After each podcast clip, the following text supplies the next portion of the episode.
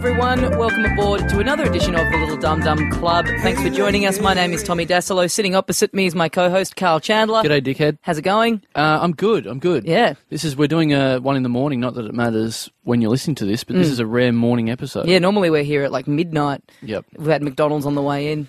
This is good to be back in the studio. Thanks for everyone who uh, came out to our live episode over the weekend. That was heaps of fun.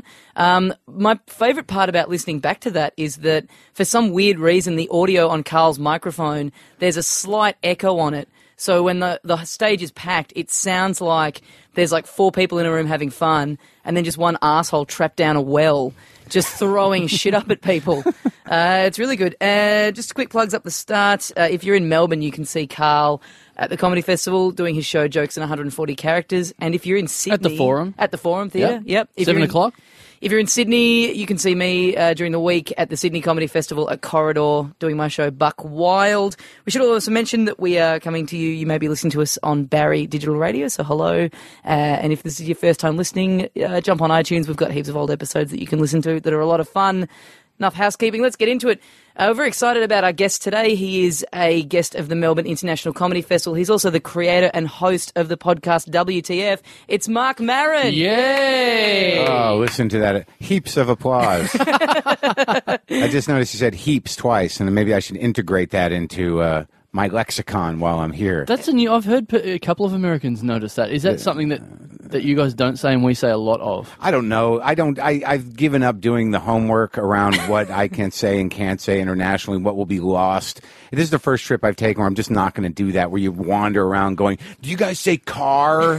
do, you, do you What do you say for the color brown? Is it just brown, or is there another word for it?" Do you guys have trees here? Yeah. What do you call them? Are they called trees or are they called leafy things? I don't want to mess up. You're going to be the atypical American now that just doesn't care and talks starts talking to us about Walter Mondale, and we're like, I don't know what you're talking about. I don't either.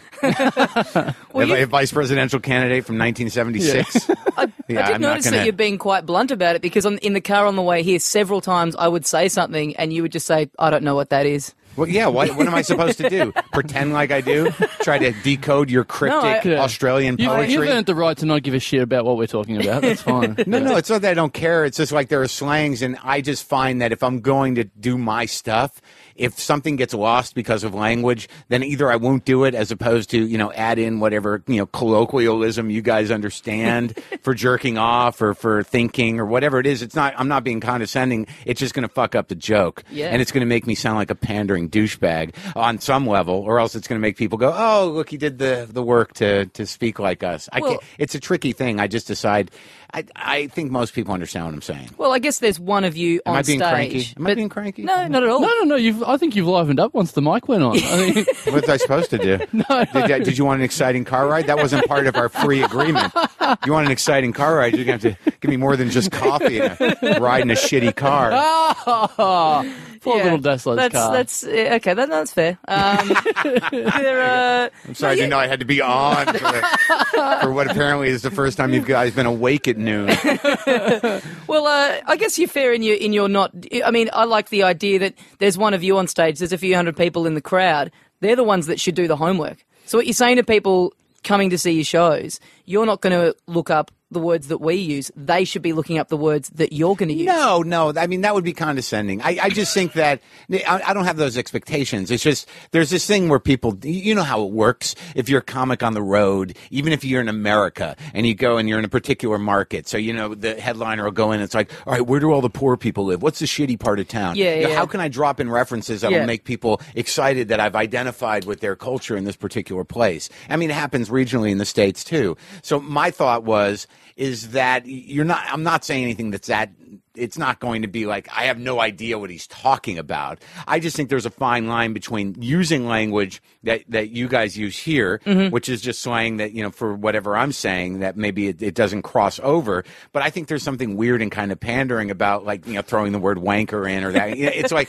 because it's just me trying to be understood. Whereas I think you'll understand me if I say it the other way. But there are some cultural things that that you don't have here. I don't know what they are. I again I haven't done any homework, but I think we're all on the same page. It it is a a, a sort of uh, slowly bankrupting global economy. I think we're all you know drinking from the same well, aren't we? Yeah. I, I think we pick up on American stuff because I mean we're we're weaned on American television, whatever, and you're always sort of doing that thing where you see something on American television, and you go, "Oh, that must mean that." In that context, or Like whatever. what? Give me some examples. Well, like I've said this before about like um, a lot of stuff I know about uh, America is uh, through Mad magazine. Sure. So if I read Walter Mondale or Richard Nixon, or, What were you reading? Old Mad magazines? Yeah, I mean, yeah. Okay, so you're actually somehow you found a box of old Mad magazines that some American had here in the mid '70s that you bought at the Victoria Market. Yeah. and and this is how you've educated Yes. yourselves to American Yeah. slang. Like honky is still fresh Yeah, with you. exactly.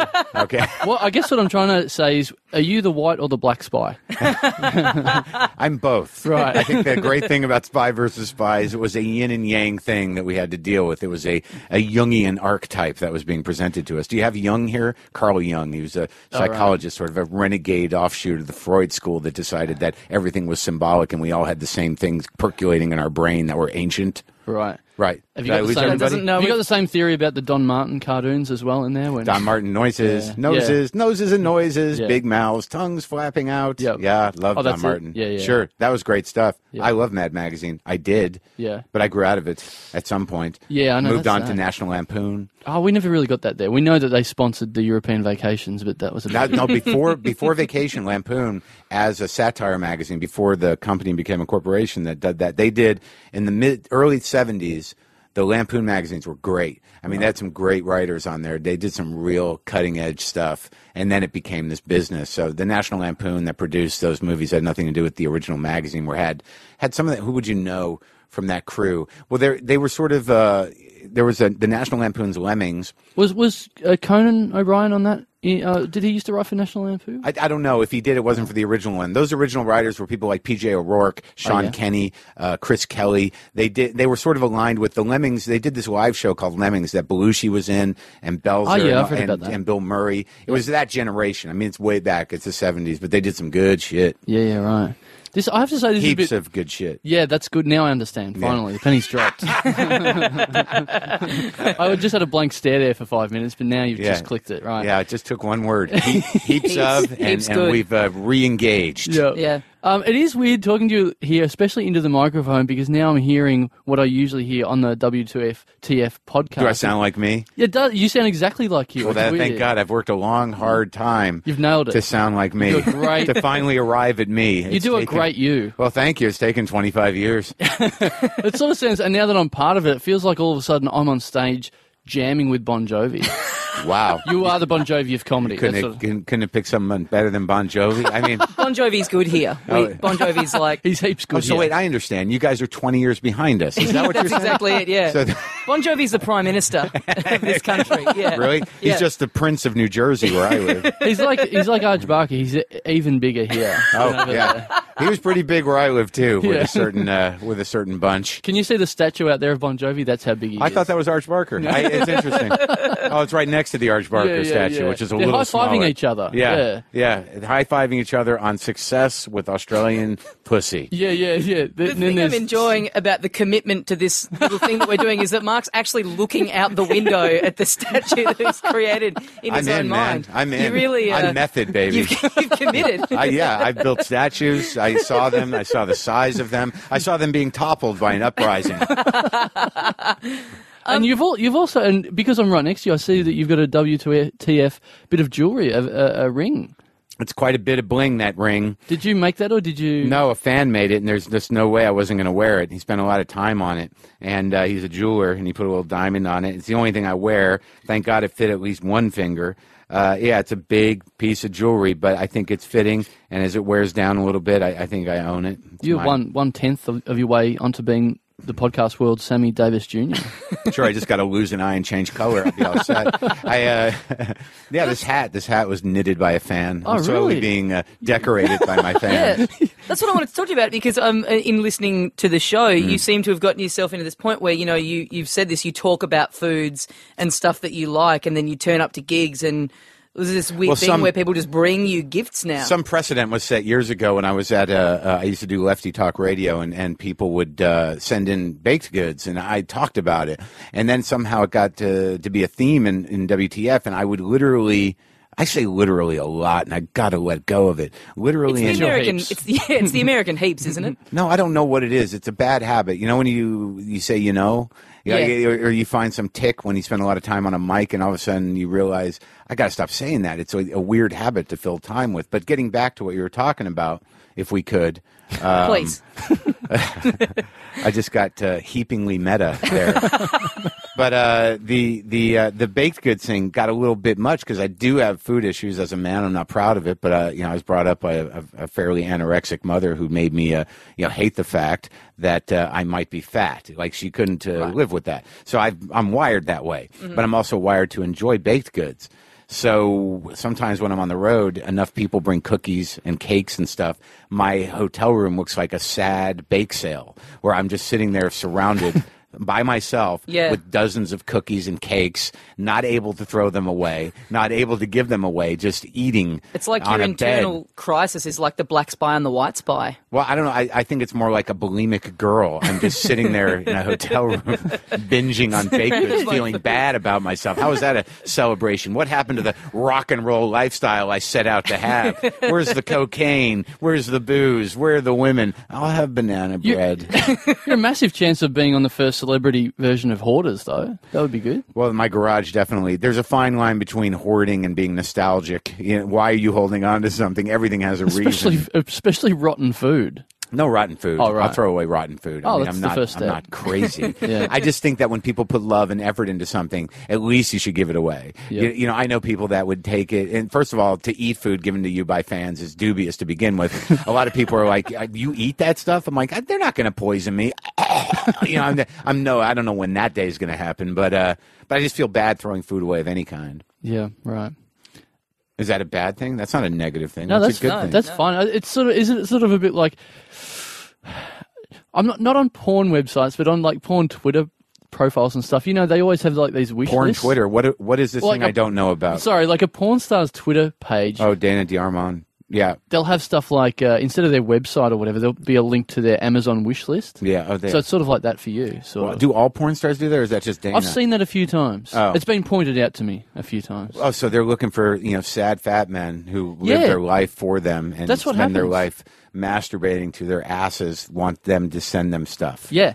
And then if they do, do they get a picture of them in it, or is there some payoff? I don't know. Huh. I don't know. It's it's that. I've had I've had Dana on the show. I should ask her. I don't do the porn star thing much, but that's an interesting thing. Dana. I, I don't know. Dana DeArmond, she's a porn star who I, I follow on Twitter because she was on my show a while back, and she does that. She has the Amazon wish list. Yeah, yeah, yeah. That's my only point of reference for what Yeah. you're talking about. I just Yeah. did like the phrase that you used this then. I don't do the porn star thing much. Yeah, yeah. Good. Well, I tried it a couple times. It's just to me, it's just hackneyed radio. I mean, to Oh, you mean on your show? Yeah, Having- yeah. Ah, Yeah, right. yeah, yeah. No, I do porn plenty. I mean, I, I am a comedian who spends a lot of time in hotel rooms. Right. Uh huh. Yeah. And uh, I wouldn't say that I, you you know, I'm not endorsing it. I'm not celebrating it. Uh, I use it occasionally. Mm. Uh, I, I don't know if I enjoy it. It seems to bring me relief. I'm not proud of it, but, uh, but I don't think you should be necessarily. I, I think it should all be around usage. Not you should never celebrate the time you spend watching porn. You know, you don't want to be approaching porn thinking like, oh yeah, it's the best Here we part of my go. day. Yeah, Yeah. Now, my day. Now it happens. I can't wait to look this girl up and then send her whatever she says has on her wish list, some sort of uh, DVD player or something like that. yeah, why not? Can you send her stuff that's not on her wish list? I don't know. It's like a wedding registry. Yeah. Send her like a you know, some crystal, you know, and a bread maker. Yeah, yeah, yeah. Toaster.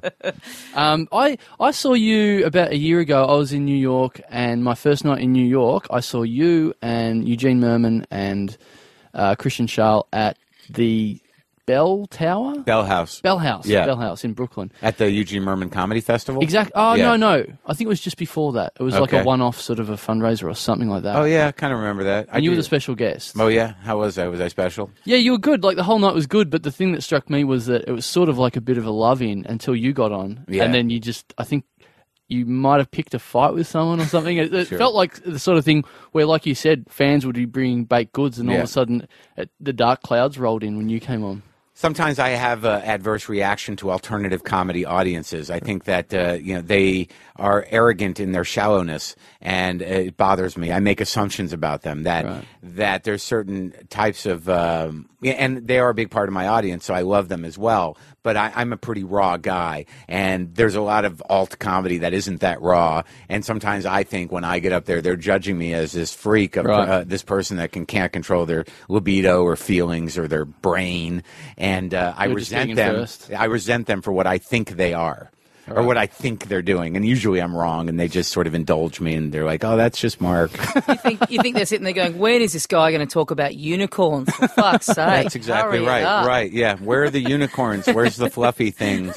Where's the, the weird analogies for things that aren't that important? We baked this guy some banana bread, and now he's angry. This makes He's no throwing sense. the bread. No, Yes. yeah. no, the people that bake the bread, they know who I am. So have you have you have you been uh, has, has Melbourne been good to you with the gift giving? Because you've done how many? You've done uh, Two two shows. two shows so far. Just uh, no, I just got a, a thing of Tim Tams. Oh yeah, Oh, That's uh, that's what I got so at far. the airport as soon as you got off the plane. No, someone brought him Oh great! on the first show. They threw him up on stage like I'm an animal. Watch the animal eat the chocolate Tim Tams. like, like underwear to Tom Yeah. Jones. Oh yeah, exactly. I get bread. Yeah, bread and bake cookies. Well, very quickly, just back to what I was saying about Are we that in a show. hurry? No, no, no, no. Okay. Just back. I was just trying to get finish what I had to say Oh, uh, right. I until was- Dassalo changed. I was sitting here worrying about that. No, when no, is no. he going to finish what he had to say? I'll turn the mic, I'll turn the mics on in a minute, by the way. And then Awesome. We can get Are going. we That- starting soon? yeah. I think we're warmed up. Yeah, I'm still looking at that statue. So Really? anyway, they're taking it down. Yeah.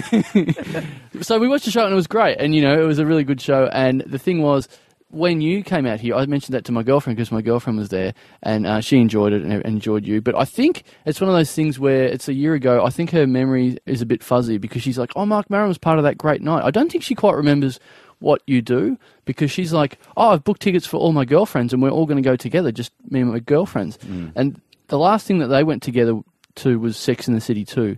So I'm not sure if she's remembered which one you were on that night. So I'll be very interested to see what her Sex in the City pals will make of the hour. Don't underestimate the, uh, the, the the the power of the broken man. Right. yeah, I, the you know sometimes uh, I bring out a certain nurturing element in Right. women. Uh, they they feel like oh he's been through a lot.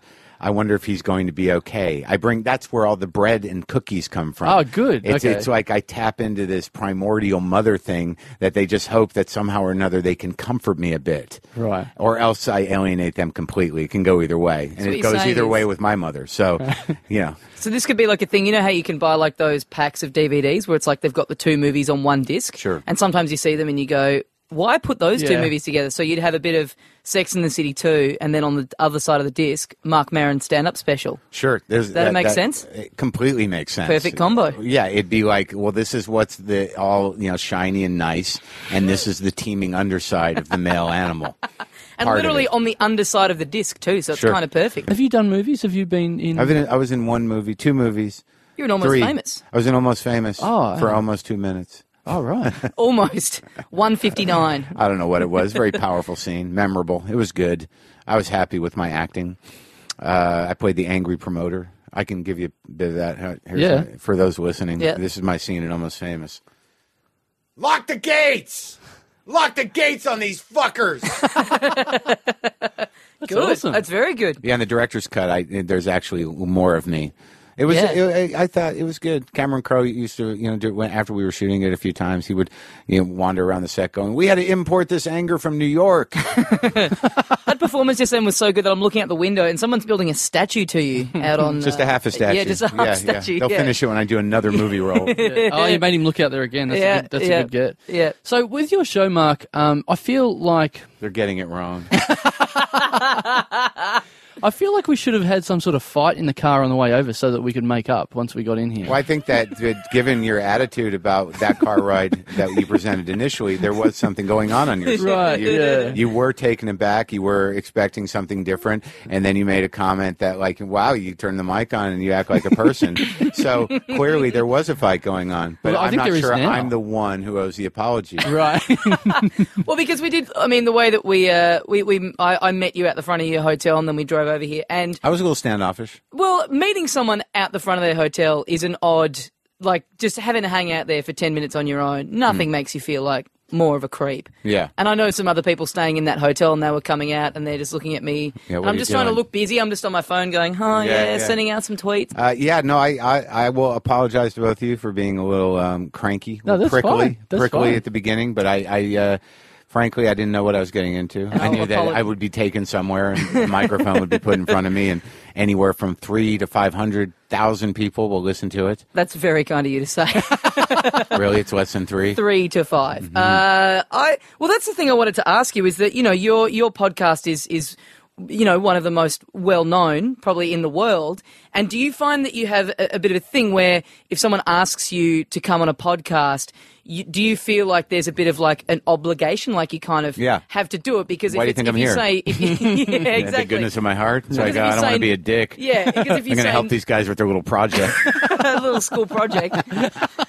That's like if you say no, people are going to be like, fucking Maron, he does his own podcast and he won't Yeah. give back to other people. Have you ended up in any weird, uh, uh, you know, excluding this one right now, have you ended up in any weird. Well, no, it, like initially I would do uh, anyone's podcast, a- and there was a community of podcasters in, in Los Angeles that were very kind to me, and we all do each other's shows, and we have, uh, you know, Jesse Thorn, Adam Carolla, uh, uh, Jimmy uh, Jimmy Pardo, Jimmy Dore. Um, who else am I missing? Uh, Doug Benson, Benson, yeah. Chris Hardwick. Uh, there's de- and we definitely are in touch with each other, and uh, Comedy Death Ray, uh, and we do each other's shows, and, and we're supportive of each other. But i it's just interesting because everyone's doing podcasts, so you do get into a situation where you're I'm asked a lot, and I don't want to be a, a, a dick. And but I have been in situations where uh, I had a guy talked about this on a recent show where you know he was pestering me for for weeks and he was sending me gifts and sending me coffee and I was coming to Portland. He was a podcast. He wanted to, you know, uh, you know, take me out and do recording and buy some cigars. And, you know, he's just very, and he's a decent guy. But we, you know, we ended up going to the cigar shop that he rented the room to record the show. And somewhere midway through that show, I, I it became clear to me that uh, this might never go up. I, you know, that, you know, he, but it, it wasn't bad. I mean, I did get a very good coffee maker out of it and uh, some nice coffee and we smoked some nice cigars. He's a very pleasant guy. But uh, He just wanted to hang out and just. there, there that. is that possibility, but that's also the nature of what we're doing in the sense that a lot of people are not consistent with their shows. They may be doing their first show or their second show. They may, you know, not put one up for a few weeks. It- it's not the legitimacy of any one podcast is only relative to uh, to what to to it being put up. Yeah. To- I mean, some podcasts are never listened to, but people are still doing it, and it's still a legitimate podcast. But then, am I the asshole that says, "Well, what am I going to get out of this?" Yeah. And then a lot of times, you know, people want you to do their podcast, so you will tweet about it and bring people to their podcast, which I'm not unwilling to do. Uh, but it gets to a point where the fact that everyone has access to this medium and many people are using it, that I, I have to be a dick sometimes and go like, you know, I, I don't know if I, I can do the the podcast you do in your car.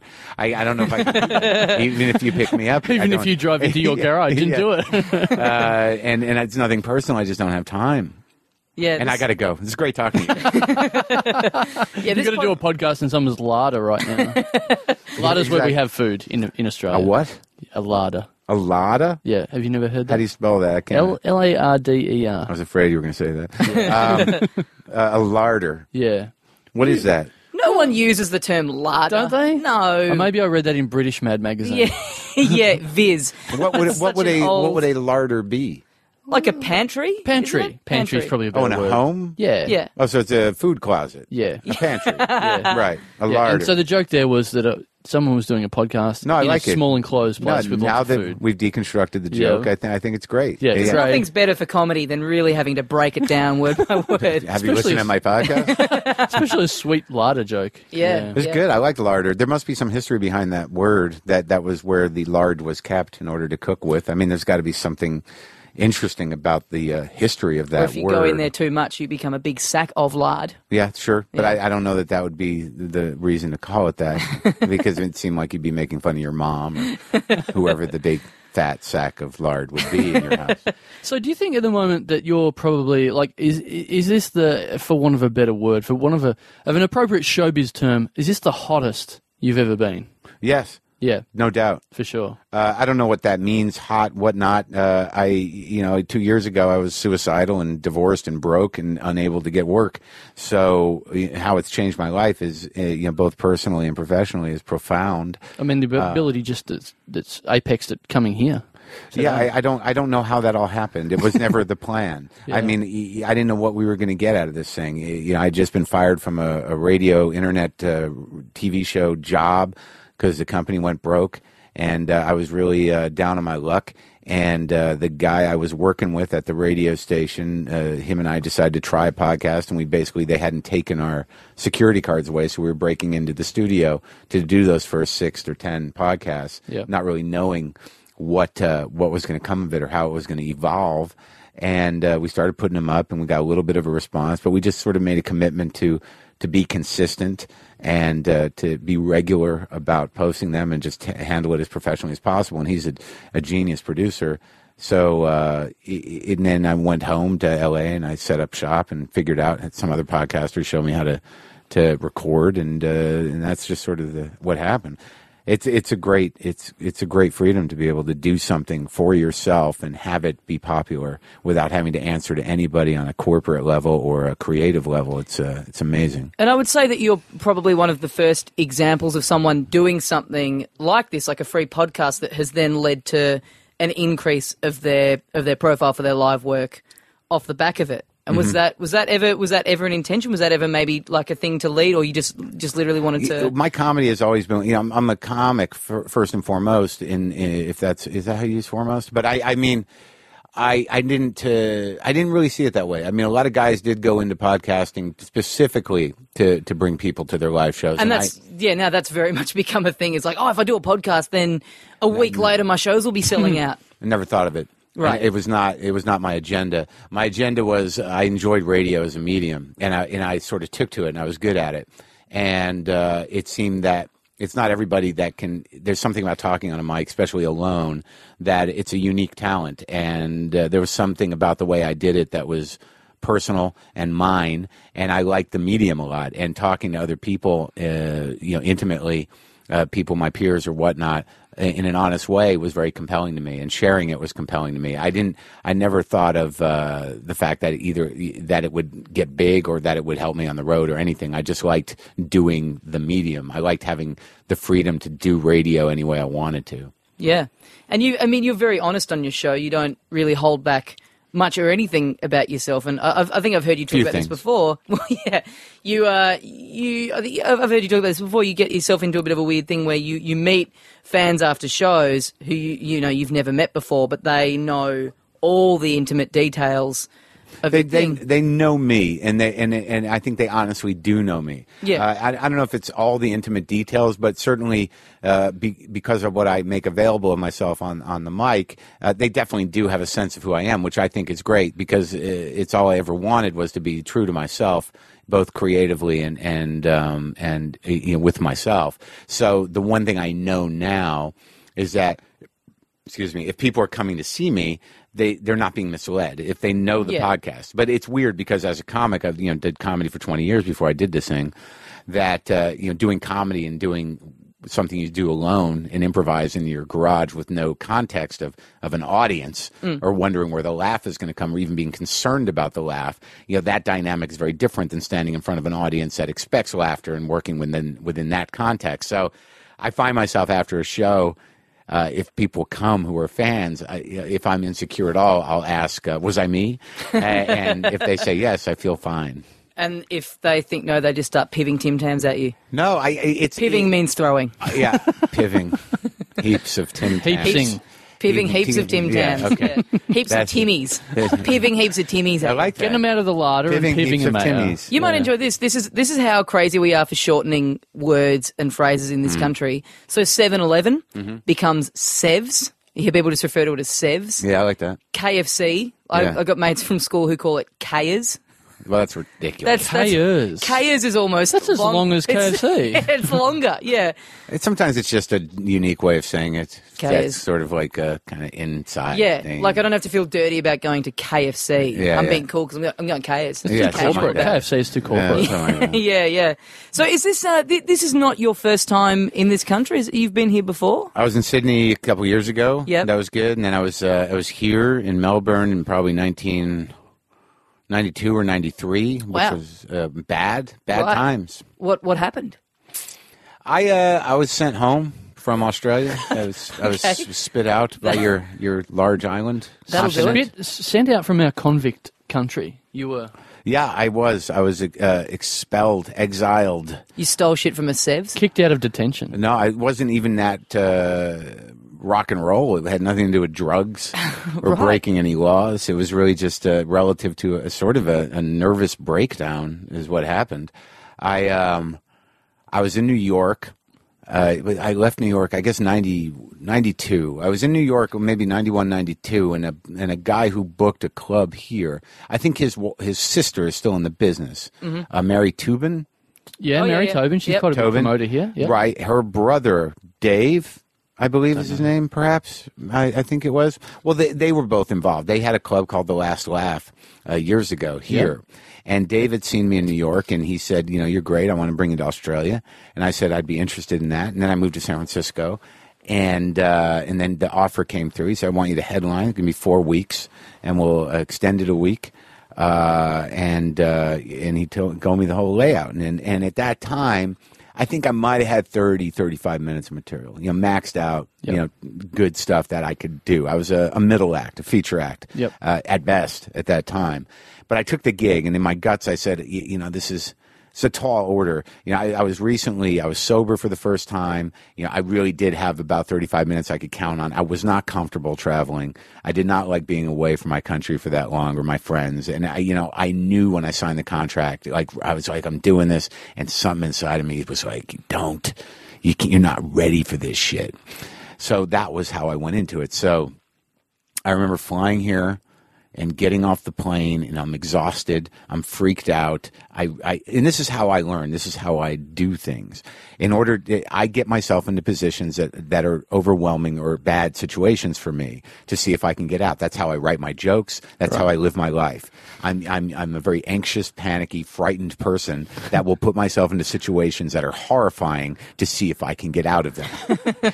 Do you think you're going to get out of this today? or- I'm not. I'm not afraid anymore. This Right. was uh, it's 20 years ago, or however long ago. Right. So I get here and I'm tired, and I'm like, I'm feeling like I made a mistake, and I'm picked up at the airport, and you know, right away we're on the wrong side of the road. So I'm like, you know, so like already I'm like, I'm fucked. The- the- everything's on the wrong side here. How They're are they using going to words you've never heard before. I don't even remember that. And I, in, in my memory, I saw kangaroos. I on Right. the uh, on the. Is it possible At that the airport? No, probably be- between the airport and Melbourne? No, no, probably not. not. Really? I mean, are they like deer went- here? I mean, No, like- no, no, no. Oh, I mean, yeah, because I mean, the airport's in a fair way out of the city. Well, in, in my mind, I saw them. Right. Uh, I uh, don't think you did. Okay, fine, but you know, Unless you drove just- through the zoo. Maybe we did. Okay. Maybe Uh, the we- long way around. We we drove, uh, and I'm on the wrong side of the road. I'm panicky about that. There's kangaroos. I'm in trouble. Uh, we get to the club, and they they had this huge poster of me, a painting on the wall, like a billboard with my face, and next to it were quotes that I didn't say. So they had made up things I said from magazines that didn't exist, and I'm like, that's that's horrible. It's false advertising. I Quite, well, quotes like like um, um, like jokes from or- reviews, from Oh, like right. uh, maybe not quotes of me, but like you know they made up these great reviews. I'm like Right. that, that's completely fake. Yeah. I So thought I'm that you were going to say they'd like made up jokes. Like, here's a sample of him. No, no. And then I started the panic started to set in. Then they put me up at a flat, and I was just not equipped to travel internationally. I was not. I, I didn't have the mental disposition disposition for it. I felt I felt alienated, uh, you know, lonely. I felt like you know, there's no way the people of this country are going to accept me. I grew to realize that I can. I feel that way when I leave the house. So, uh, so I was able to get over my xenophobia as just Yeah. being relative to my neurotic disposition. You but started uh, driving on your right side of the road. yeah, just to get over it. Yeah, I got into a lot of trouble, but it was worth it because I'm no longer afraid to come here. but uh, uh, so I so I get here and then there's previews. I don't know what the fuck previews are. They're like these, you know, the shows. Like I'm previewing now, whatever that is. They're press shows. yeah, right? they're, yeah, yeah. So the first night I go up, and, and here's the deal: that that I get here, and I'm used to just doing comedy clubs where I'm a feature act. You know, you got an opener, you got me, then a headliner. It's one show. I get here, there's a comic hosting, then there's some sort of burlesque act. Almost these two women, one with an accordion, and, and I'm like, what the hell is this? And then the next act is a guy who I believe, if I'm not if I'm not bad in the memory, it, his closer was escaping from a straitjacket on a unicycle. All right. I'm watching this. I'm like, what the fuck am I doing here? And then there's an intermission. I'm like, you're just going to stop the show? Like, because I don't have intermissions where I live. Right. You know, to me, that was like, that's how, then, then we got to start over again, start all over again, you know. So I'm panicking. And I do my first night, and then the, the guy's book, and it says, well, yeah, these jokes aren't going to work here because we don't know what that is. And don't do the joke about sticking your thumb in your wife's ass. I mean, that's not. and I'm like, We don't do that here. no, yeah, in my mind, I'm like, that's my closer, you know, and, and now, like, so now I'm, I'm hobbled. You know, I've been crippled by the booker, and now, like, I'm now into 30 minutes, and I got to do 40 or 45. Stick your thumb in the kangaroo's ass. I should have. Yeah. But I was just panicking. I don't even remember what that joke was, but I remember it had something to do with that. Uh, and uh, so this goes, you know, the week is just chipping away at my act, and I'm watching these other acts kill, and I'm just falling into myself. I'm like, this is bad. And are you doing I'm so- well? I'm barely holding on. Okay. Uh, I'm certainly not in control of the game, and and it's it's hit or miss, and uh, you know, and it's not solid, and uh, it was it was really taking a toll on me. And then uh, you know the the first night of the real shows was a Saturday night, and that was a big room. This place it was a big showroom, like a dinner club. Must have been three four hundred people. Place is packed. The comedian goes on, great. Then the two women they do good. Then of course the guy escaping from the straitjacket. And at that point, I just fucking died inside. You know, I got up on stage, and it, it was the first real night. And I'm up there for like two seconds, and uh someone in the audience in the dark says, "You know, where'd you get that jacket?" And it was an American of all things. And I, like I just froze, and I couldn't say anything. And then I bombed in such a way that i- i- if you've been doing this long enough, it doesn't happen that often, but you know when it does. All I could hear were the embers of my cigarette, you know, burning, and it just seemed like slow motion. It, there, it was it was not just bombing; it was bombing with a vacuum. Like there was there was a silence that was sucking my being away from me.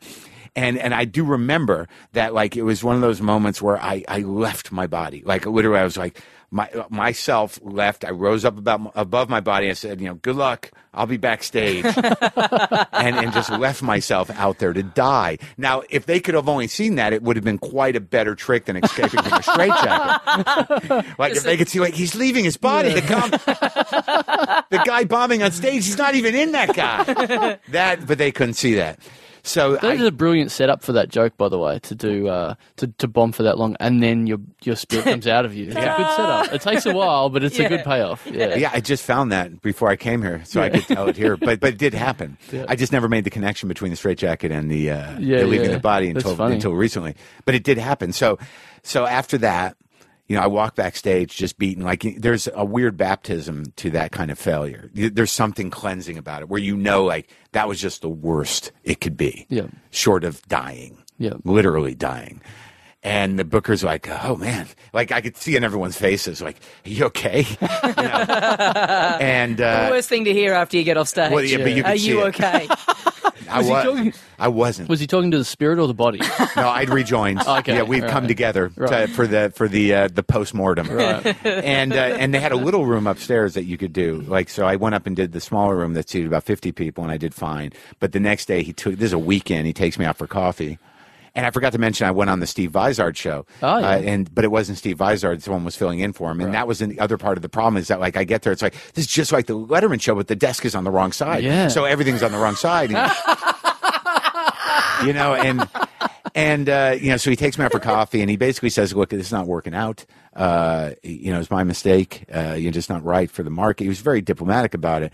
And in my, you know, in, of course, I said, "Really, I was just getting the hang of it." But inside of me, I was like, "Thank fucking God, just let me to go home." And right after he tells me I, I'm fired and he's going to pay me for three weeks and send me home, some the waiter walks up and says, "I just saw you on Steve Vizard. You're really funny. Are you playing anywhere?" And I'm like, "No, I'm going home." You're one fan in the country and you've let him down. yeah, and uh, you know, I remember because that that flight home, I was like, I got, I'm going to quit doing comedy. I started drinking again. It was Oh, wow. gnarly. Yeah, so that was that. Now, here's the interesting part of that story. is I'm in Edinburgh 2007, I think.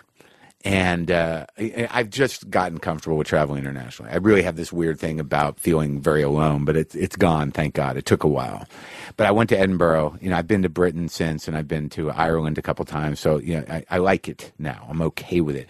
But it was my first time at the Edinburgh Festival, and I'm sitting there. You know, it was like the first day in, and everyone's at that bar where everyone goes, and I'm sitting there having a soda or whatever, and this dude walks in, and I'm looking at him like, "What?" And I'm like, "Oh my god!" And I said, "Were you the MC in Melbourne when I was sent home? Do you remember who I am?" And he's like, "Yeah," and it was Greg Fleet. Yes. Friend of the show. Friend of the show, Greg It was Greg Fleet. Fleet, but I didn't know anything about him. All I remembered, I remembered his fucking teeth.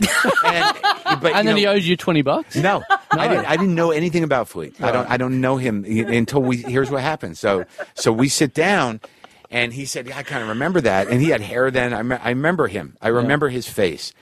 And I'm sitting there having a so. I order a soda, and he orders a beer. And you know, I'd not seen him in 20 years, and this was this weird connection. And um, and after I order my soda, he goes, ah, "That's what I should have ordered." And I'm like, "What do you mean?" He goes, "I just got rehab." And I'm like, really? And he's like, yeah, I just, uh, I can't get control of this thing. And we started talking, and I got, I'm 11 years sober, so I know how to talk this talk. And somehow or another, I just said, well, look, dude, I mean, you know, eh, how is that not going to lead back to smack? You know, and you know, and then like, I'm like, well, I'm gonna, you know, I'm gonna do what we do. You know, while I'm in Edinburgh, and why don't you go with me? You know, and so we sort of bonded around this month of, of just you know trying to keep him sober and I was- When you say do what you do, you mean go to meetings Yeah, or yeah, stuff yeah. like that? Yeah. Yeah. and uh, so we became sort of friends through that whole process, and it was sort of this weird closure to this uh, Right. this Melbourne Oh, right. adventure. Right, right, right. So, Uh, you know, somehow, and now coming back here and having these great shows, it's just been uh, it's sort of moving because that was a very traumatic thing. The only uh, way to for cap me. this story off perfectly is for you to now be walking down an alleyway in Melbourne and there to be a burlesque lady playing an accordion. On the you can be like, street. Oh, it's you. Yeah, Yeah, yeah, yeah. or find the guy who's getting from a straight jacket. Straight jacket. I could do a little research and try to find out who that was, but you know, it, but now I know Fleet, and you know, we're friends, and you know, I, I don't, uh, you know, I'm not sure that that month helped, but I know for that month he was relatively clear-headed. you could go back and, and really nail a performance back at that old venue. But to be honest, I believe that old venue where you were is now a gay bar. So I'm not sure. I don't. what Yeah, you'd have maybe. To do. Uh, well, I, I could probably do the straight jacket thing, right? Yeah, right. Yeah. Except A take leather- it off. a leather take it off, jacket, and yeah. that's the act. All come Yeah. full circle. I can escape from my chaps. So, um, I know from listening to your show that you're a, you're, and you've talked about it uh, just earlier that you're a bit of a foodie. Mm. Uh, what have you gotten into in Melbourne so far? I went to Movida, Oh yeah, um, and uh, what else have I done? I went to Brother Bob Ben Bob uh, b- b- something the oh coffee yeah. I saw, place. I saw you Brother, about that. I don't, I don't know It's that place. great. Yeah, Right. I'm not a big Great. coffee guy. Uh, bro, be, I wish I could remember it. It's Brother Ben Bon Boon something, yeah. but they have uh, it's it's spectacular. I Yeah. mean, they're really really kind of like Just uh, coffee you, you're talking about. Right, but they're they're they're sort of uh, snobby arty coffee people that are into the, the, the flavor of the bean. They do that Yeah. clover pod if you want, which is a, a really sort of pure way of doing the coffee, so you can really taste the flavor of it. But then they also do the pretty stuff on top of the foam. yeah, and, yeah. But they're very into it, and it's very good. And That's it's a- basically every second coffee joint in Melbourne. that's right, but it's very it's, snobby. Right, but it's rare in my country. Right. I mean, we have you know high end coffee places, but there's only a couple that do the patterns in the film and Ah, okay. you know, Oh, do that like and have the uh, that really are kind of focused on the quality of the roast and stuff. It's good. Well, that's the thing. So many places do it here that it's a bit old hat. Like there's Well, no, it's very exciting there's for no me. joy in it anymore. You get Yeah. a little whatever clothing. Oh yeah, good one. Well, I'm glad that uh, that uh, I'm not jaded like you guys. Oh, we are worried. If we're the jaded ones in the room, Yeah, this is sounds like it. Sounds like you're just over it. Uh, but also, I've heard that uh, I went and had some curry at some place down on, on Russell and um, Flinders. Uh, just a like a, but it was Oh, yeah. good. Yep. It was a, it was a little place uh, right there on the corner. It was a takeout curry place, but it's good. I like Indian food a lot. But I heard Coda's good and Cumulus is good, uh, and I'm looking forward to maybe getting those places. I watched some some place called Dainty Szechuan on uh, Anthony Bourdain's show. I might go to that. I like good food. Yeah. I hope I can get to Coda, but I I, I can't go myself. I was going to go the other night. I'm, I'm not fucking doing that. I'll wait till I can find someone to go with me. The first the first night I was here, the first show, I actually went to Movida with a fan. Some dude was like, "Well, you, you want to go get something to eat?" I'm like, Ugh, um, He, said hadn't, brought, Yeah, any, all right, he hadn't right. brought any food himself, so he had to. That's right. Yeah. Yeah, but he, he, said, turned he said it was a podcast. you never know. You never know what you're getting into. Yeah. Uh, it's like that scene uh, in, um, but not so much. But I love that scene in Almost Famous where Lester Bangs, uh, the guy who's Philip Seymour Hoffman, is Yeah. playing Lester Bangs, a rock journalist, and he's Yeah. in town, and the kid goes to see him and, and asks him uh, if he wants to get something to eat, and Lester Bangs is like, "What do you think? I have time to go out with some you know kid who's trying to be a rock journalist?" And then the next cut is Cut them to- eating. yeah, yeah, yeah, yeah. I thought that would have been awesome if you'd said, "Yeah, my favorite scene in Almost Famous is where the angry promoter is like, lock the gates." Well, I'm happy with that too. But but the, but the guy was nice. He was a TV producer, and he took me to Oh, cool. And it, it was very good food. That was very good. I went out last night to a place called Long Grain, which is a, a, a fancy kind of Asian place up, uh, up on the top of Little Bourke Street. Because Uh-huh. it was my girlfriend's birthday yesterday, so I took her out for dinner. And I kind of, I have this thing anytime I go out for a nice fancy meal. and, You know, I've dressed up in a suit really nice. I feel anytime I go out to somewhere nice that everyone in the room is looking at me going, look at him pretending. Yeah. Look at him in his dad's Yeah. little suit pretending that he's fancy. Yeah. But I ordered, um, I got this great sort of um, amazing chicken that was like a whole chicken, right? And they they did this weird thing, and I was looking around, and they don't give you knives. Hmm. Like they give you a fork and a spoon, and I've got this whole chicken on the bone that I've got to try and get the meat off. Mm-hmm. And it, that I'm looking around the horizon, no one else has a knife, so I'm already feeling insecure about being in this fancy place, and I'm literally having to just dig meat off the bone with Yeah. Mm-hmm. a spoon, just like claw it off. Mm. And I'm like going. Can I ask? And then I looked around, and there was a guy sitting a couple tables down from us in a full neck brace, and I had this couple of seconds of going, Maybe he asked for a knife and that's what they did to him. I can't ask for. It's like such a weird thing to have like this fancy and just feel really Sure. insecure. Probably about happened his- the last time he was there too, but he's back. He's Yeah, learned his exactly. lesson. It's yeah. it's the food's too good, but I'm mm-hmm. like, I thought you meant like maybe you look so stupid. Even the guy in the neck brace was pitying you. yeah. Well, it felt like that. I'm like, well, what are they expecting me to do? Pick up the this fancy place, pick it up, and just Yeah. ang, ang, ang, ang, ang, ang, ang, just nibble away at the at the drumstick or whatever. I do that. I do that anyways. I like eating with my hands. Fuck Yeah. everybody else. Yeah. Let them judge me. Yeah. so what happened in the end? What was the answer? I just I just had to really awkwardly. I had to do this thing where Good follow up question, by the way. Yeah, you. yeah. I had to just stab the whole thing with the fork and then just awkwardly use the spoon to just gut bits of meat off of it. Jesus.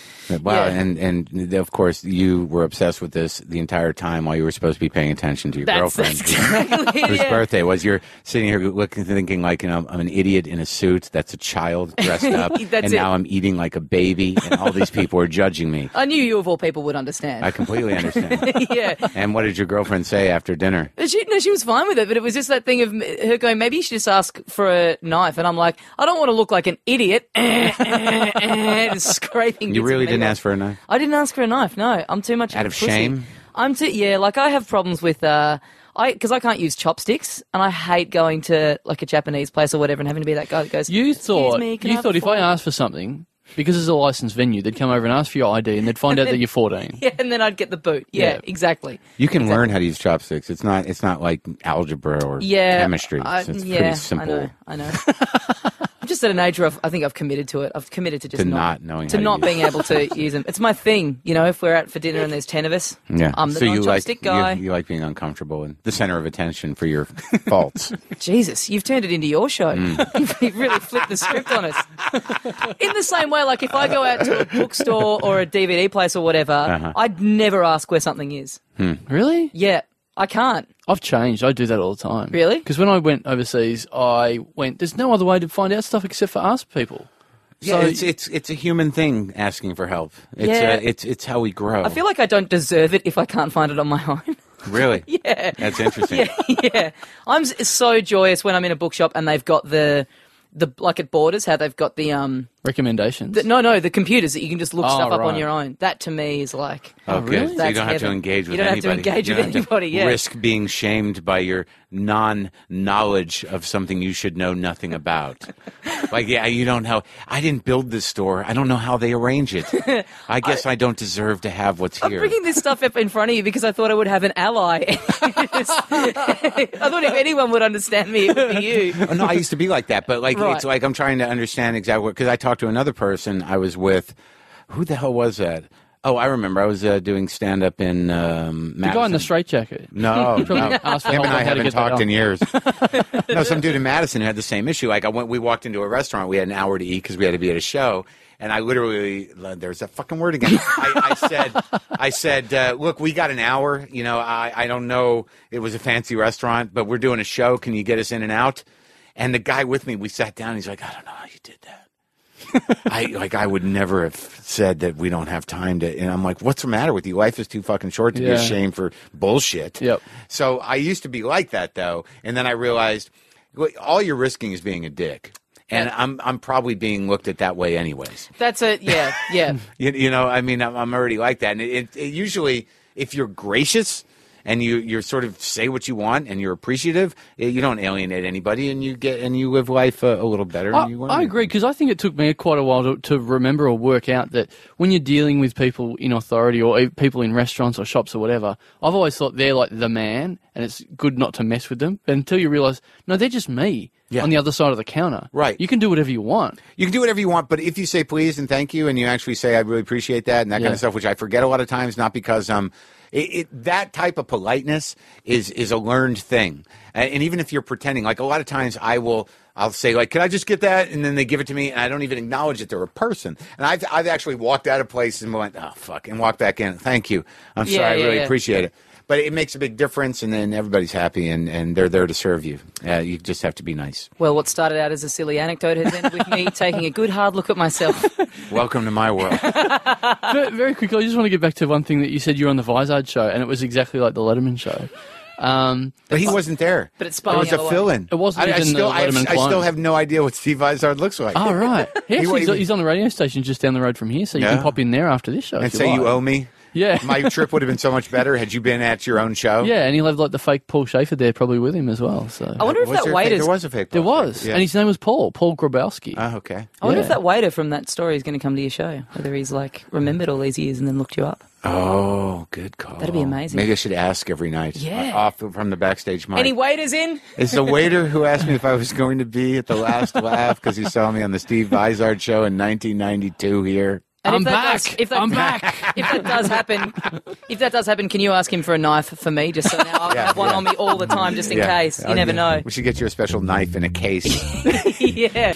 Uh, well, I think that brings us to the end of the program, guys. Uh, Marc, thanks so much for coming in. It's a pleasure. I hope. Uh, I hope I wasn't too much of. Uh, did, did we make up for whatever behavior? Whatever. Yeah. The, yeah. I'd like to apologize Is this, to the, is, both this, of you. is this the quickest uh, feud and turnaround that you've ever experienced? The whole thing took about half an hour. Well, the feud was one-sided. I, I knew I was, I knew I was being a dick, but I didn't know that we would work through it. But uh, I'm, I'm glad I, I, I did. I feel- If, if you could tell some, some people back in LA that we're assholes, just so we can mend things oh, I when will. come over here as I well. could just follow my Twitter feed right after I get back to the hotel. Uh, if you want to check Marc out, you can see him at the Melbourne International Comedy Festival at the Melbourne Town Hall at 8.15 Yeah. on every night, except Mondays, 7.15 Sundays. You can come. Uh, uh, you can come on the night where my girlfriend and all of her friends come along. Yeah, dressed as their uh, favourite Sex in the City Officially character. Sex in the City night. Oh, yeah, that'll be Marc great. Let's try and... oh, Bachelorette parties, please. You just All are look out. invited. It's a sea of appletinis in front of you. That would be amazing. Uh, folks, thanks so much for listening in. Thanks to Marc for joining us. We'll see you next week on the Little Dum Dum Club.